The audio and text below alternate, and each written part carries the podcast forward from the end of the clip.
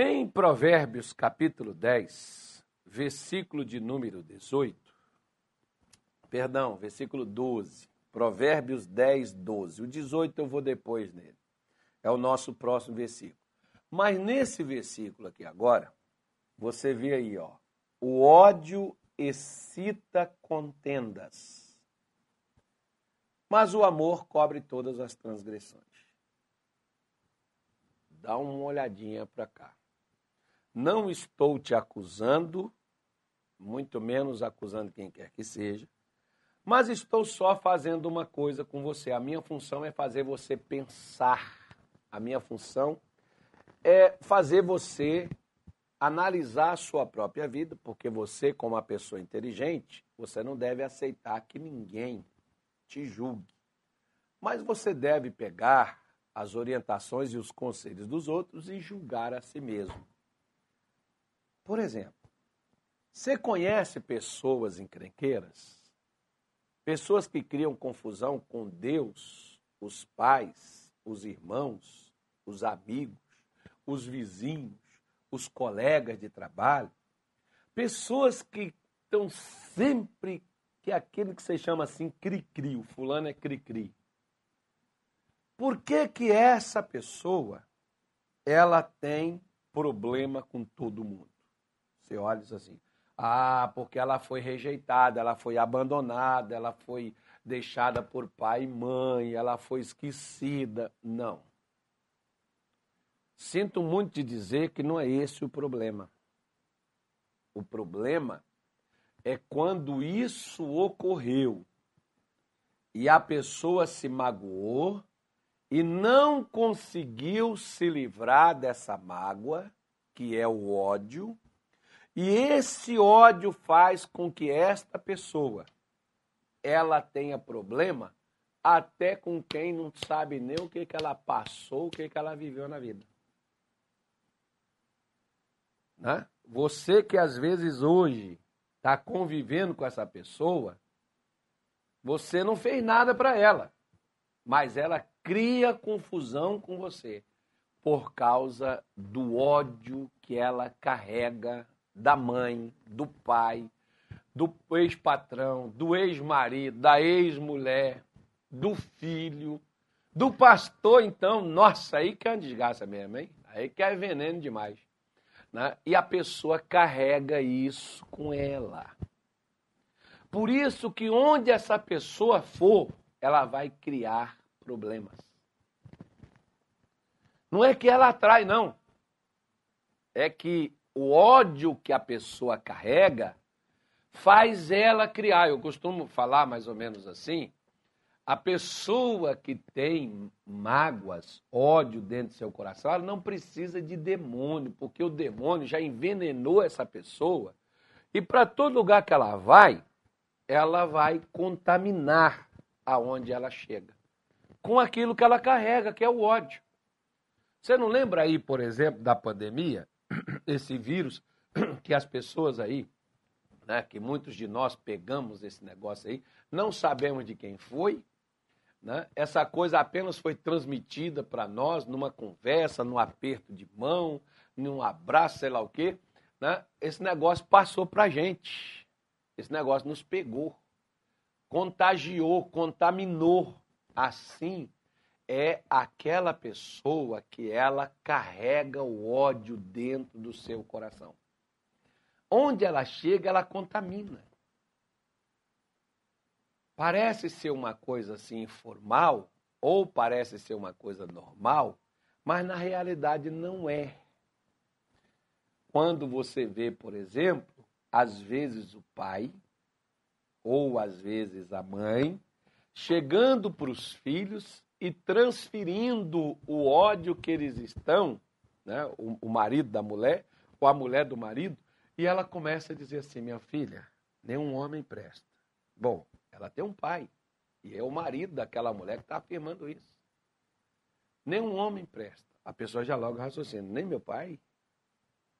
Não, toda mulher sem vergonha, toda, como às vezes os homens dizem. Mas por que, que a pessoa está falando aqui? Porque ela está magoada. Ela tá, não, pastor, eu estou falando porque aconteceu umas coisas, eu estou desabafando. Ah. Mas não é isso. Ó, chamaram Jesus de príncipe de Beuzebu, chamaram Jesus de demônio, chamaram Jesus de falso profeta e Jesus não se indignou, não queimou o filme com ninguém por causa disso. Por quê? Porque ele não deixou que essas coisas que disseram dele afetasse o seu coração e ele passasse a guardar o ódio daquelas pessoas, até mesmo com aqueles que o feriram, prendeu ele na cruz, crucificou ele, ficou lá debochando dele.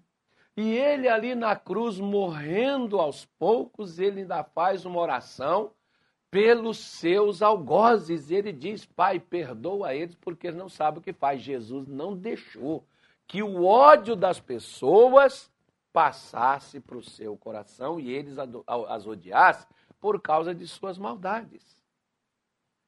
Às vezes alguém, eu me lembro, por exemplo, de um senhor lá, no, lá em, em Belém do Pará, que ele chegou comigo, ele era membro da igreja, o filho dele, a esposa dele, eles frequentavam lá a igreja, e ele estava um dia no comércio, no mercadinho que ele tinha, num bairro lá, e chegou um ladrão, anunciou o assalto, o garoto não viu, né? e o ladrão achou que o menino estava reagindo, e deu um tiro no garoto, e o garoto morreu na mesma hora, no local, não deu nem tempo de ser socorrido. E aquele pai ficou semanas sem dormir, não queria comer, triste, né? claro, ficaria triste só pela, pela perda do filho. Agora, né?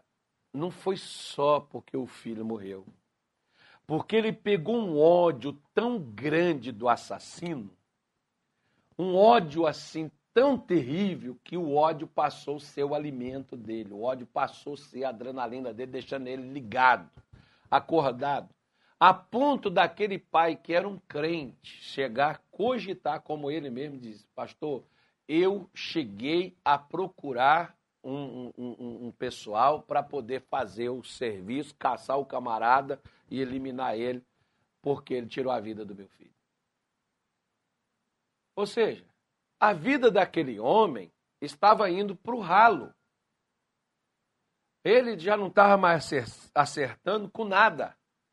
E eu disse para ele, irmão, você precisa de uma coisa. O senhor quer ter sossego, se o senhor quer ter paz, o senhor quer é, retomar sua vida, mesmo sem o seu filho, que já é difícil de fazer, mas o senhor quer voltar para a vida? Ele falou, eu quero. Então o senhor precisa tirar esse ódio do seu coração.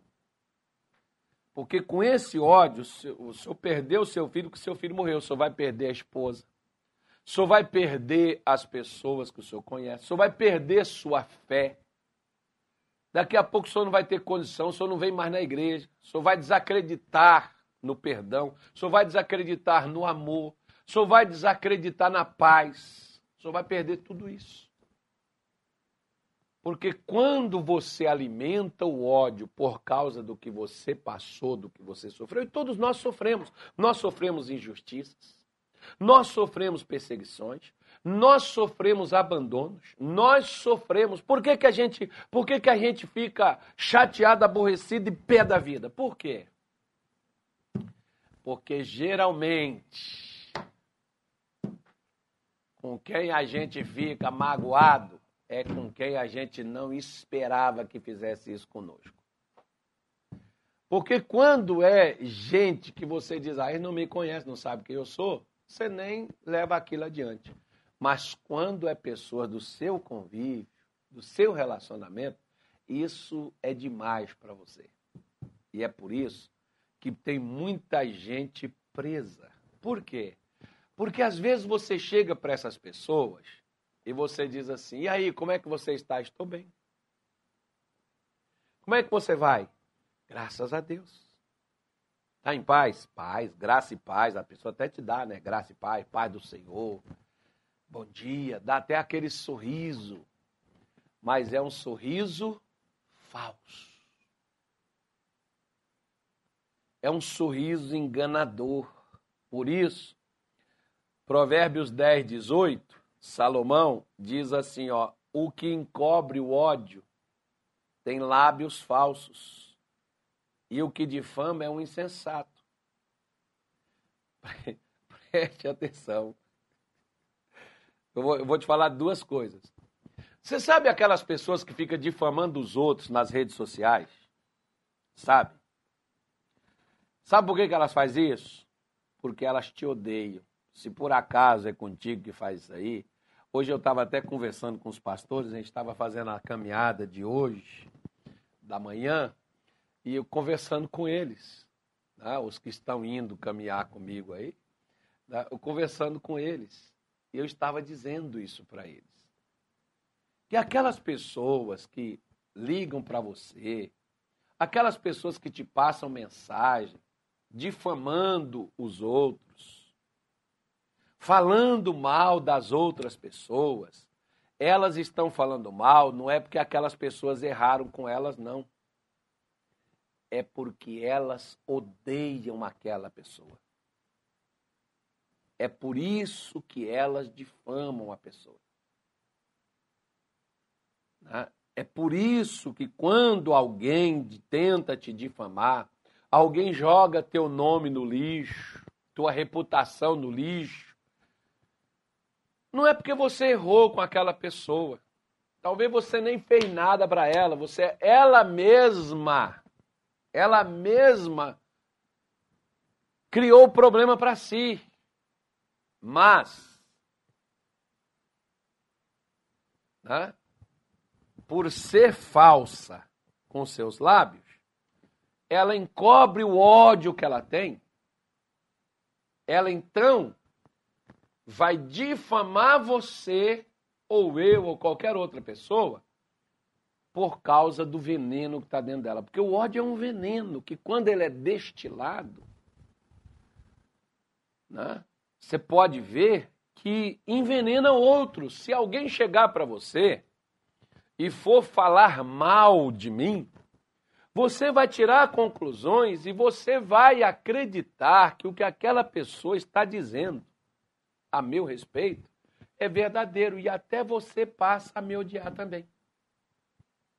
Poxa, mas esse tal desse pastor, quem diria, hein? Quem vê cara não vê coração. Ou seja, o ódio do outro que está transferindo para o seu ao difamar alguém. Eu sempre falo o seguinte: ó, quando alguém vem difamar outro para mim, eu digo assim: olha, você espere aqui, eu vou chamar a pessoa e a gente conversa nós três. Muitos desistem dessa conversa, porque quando não é difamação que a pessoa está fazendo, ela até aceita conversar, porque conversando a gente se entende, conversando a gente conserta o que está errado. Agora, quando a pessoa ela diz: Não, eu não queria criar problema. Não, ela estava difamando o outro porque ela estava desferindo o ódio que ela tem e que ela esconde. Não eu, não, eu não odeio, eu não tenho raiva, eu não quero mal. Ora, você não odeia, você não quer o mal da pessoa, mas você está difamando ela? Espera lá, paciência, tá, alguma coisa está errada. É bom você refletir no seu coração, porque você está dizendo uma coisa e está fazendo outra. Né? Não, eu não, eu não odeio, eu não tenho raiva, né? eu só estou aqui falando a verdade, que é o que os difamadores eles alegam isso. Que eles só estão mostrando a verdade, que eles estão expondo os fatos. Né? É mais ou menos assim que eles agem. É mais ou menos assim que as pessoas fazem. Por isso que você pode ver, né? eu, eu, por exemplo, eu, eu, aqui quem toma conta das minhas redes sociais é o meu filho, né, que geralmente faz, eu não olho, eu não vejo, eu entro aqui, faço a live, às vezes eu nem vejo, não vejo comentários, algumas vezes eu olho, eu, passo ali, curto alguma coisa para interagir com a pessoa que ela passou ali para escrever aquilo, né? enfim, mas eu não fico olhando. Mas as pessoas às vezes usam a rede social para desferir o ódio que tem dos outros. Você pode ver os políticos fazem isso. Os inimigos, os adversários concorrentes fazem isso. E os pseudos cristãos também fazem isso. de ir para as redes sociais me sentindo triste. Aí o outro já pergunta por quê? Ah, porque o Carlos Soares fez isso comigo, porque o R.S. Soares fez aquilo comigo. Não, porque a Joana do, dos, dos cogumelos fez isso comigo. Aí você já fica chateado com a Joana. A Joana não fez coisa nenhuma, mas o ódio já está dentro do seu coração e a falsidade daquele difamador. Porque todo difamador é falso. sem exceção, não tem regra não. Todo difamador é falso. Está difamando, é falso. Porque na frente não fala, só fala por trás. Só fala as ocultas, só fala as escondidas. Para a plateia que quer dar atenção para esse tipo de gente. Porque geralmente também são pessoas que têm uma facilidade para odiar os outros. Você vê, por exemplo, que Jesus, ele diz assim: me odiaram sem motivo. Quer dizer, não tinha motivo, me odiaram. Imagina se tivesse. Né? Às vezes você olha e diz assim: eu não sei, pastor, o que foi que eu fiz. Fulano era meu amigo. E de repente virou as costas, não quer mais falar comigo, não me responde, não, não me maltrata, não quer conversar comigo. Por quê? Porque é uma pessoa que tem facilidade para odiar os outros. E com certeza alguém falou de você para essa pessoa e por isso que essa pessoa te odeia. É por isso que você não deve odiar nem quem fala mal de você. Não, mas se a pessoa falou mal de mim, eu tenho direito de excluir ela, eu tenho direito de, eu tenho direito de tirar ela da minha, da, da, da minha amizade, eu tenho direito de falar mal, de retribuir, de falar o, o que está acontecendo. Se torna igual ela. Porque o ódio está dentro do seu coração borbulhando. Você está como um vulcão em erupção. Né? Ou às vezes, você pode até, até o vulcão, né? ele está ali adormecido, mas lá dentro está só o fogo. Tem aquelas pessoas que elas até se contêm, mas lá dentro elas estão queimando. É, só não faço nada porque eu sou crente. Só não faço nada porque eu sou de Deus. Mas se olha, se, eu, se, se fosse no tempo que eu não era crente, ah, mas eu ia, eu ia tirar satisfação, eu ia quebrar os dedos, meter o pé na porta, meter um tiro na cara, eu ia fazer isso, eu ia fazer aquilo. É o que as pessoas fazem. Ou seja, em outras palavras, o ódio está dentro de você. Porque o ódio é um sentimento. E que a gente carrega. Eu sempre falo, gente, ó, eu falo com as pessoas, por exemplo, não precisa me defender. Quando alguém falar mal de mim, você não precisa me defender, não. Por quê? Porque se você for me defender, você vai criar problema com aquela pessoa. E ela, além de me odiar, ela vai passar a odiar você também. e o ódio, ele não mata quem você odeia. Você pode ver, por exemplo, que se você odeia alguém, a pessoa está lá comendo, bebendo, divertindo. Né? Eu me lembro de um cidadão que nem fui eu, né? Eu não, não fui eu que fiz nada, mas falaram para o cidadão que fui eu, e esse camarada me ligou um dia, uma e meia da manhã, para minha casa, o meu telefone. Eu atendi o telefone, e ele perguntou quem era, eu falei, me identifiquei. Ele foi e disse: Pois é, eu estou ligando para você, sabe para quê? Você estava dormindo, né? Eu falei: Estava. De que, que você precisa, amigo? Não, era só para te acordar, porque eu tô aqui numa raiva de você. E se eu não durmo, você também não pode dormir. Eu falei, então ficou ruim, porque agora eu vou voltar a dormir. Inclusive, agora, para o seu governo, eu vou desligar o meu telefone. Que é para ele não tocar mais. E eu vou voltar para minha cama e vou dormir. E dou um conselho para o senhor. Se o senhor é um crente, tire esse ódio do seu coração. Senão o senhor também não consegue dormir, não. E, e, e esse cidadão, né, depois disse para mim: Eu vou aí, eu vou te pegar, não sei o quê, eu vou, eu sei onde é que você mora, eu sei o endereço da igreja. Aí é outra coisa. Você pode fazer o, o que você quiser tentar fazer, você pode tentar. Agora, entre você tentar e fazer, já é outra coisa. Mas quero dizer para o senhor não tenho nada no meu coração contra você. Não tenho nada contra você. Não lhe desejo mal nenhum e nem vou pedir Deus para Deus botar obstáculo, impedimento ou qualquer outra coisa na sua vida. Né? Por quê? Porque senão me torno igual a ele. Né? Então, eu estava dormindo, ele estava acordado, ele não conseguia dormir. Como ele me ligou dizendo, tem três dias que eu não durmo porque você fez isso, você fez aquilo. Não fui eu que fiz. Falaram para ele que fui eu. E a raiva dele, da minha pessoa, estava dormindo todo dia. Ele estava três dias sem conseguir dormir. Porque existe coisas que tem pessoas que elas não são curadas por causa da mágoa que elas alimentam. A raiva que elas carregam dos outros. Elas não prosperam, não é o dinheiro que está faltando, é o ódio que não deixa. O ódio do pai, o ódio da mãe, o ódio do irmão, o ódio do pastor, né? enfim, o ódio não sei de quem. Mas eu odeio esse cara. Você já ouviu essa expressão?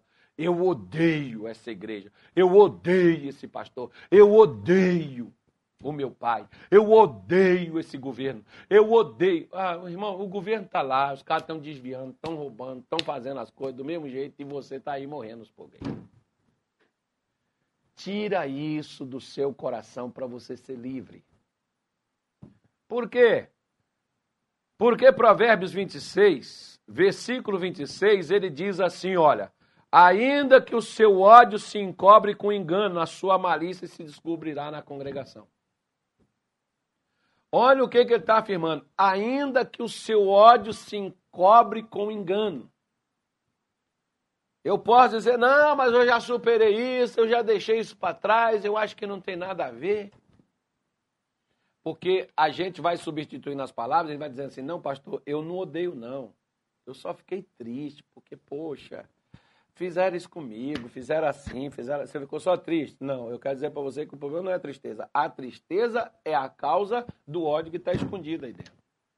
Então não encobre. É melhor chegar e dizer o seguinte: ó, sabe qual é o problema?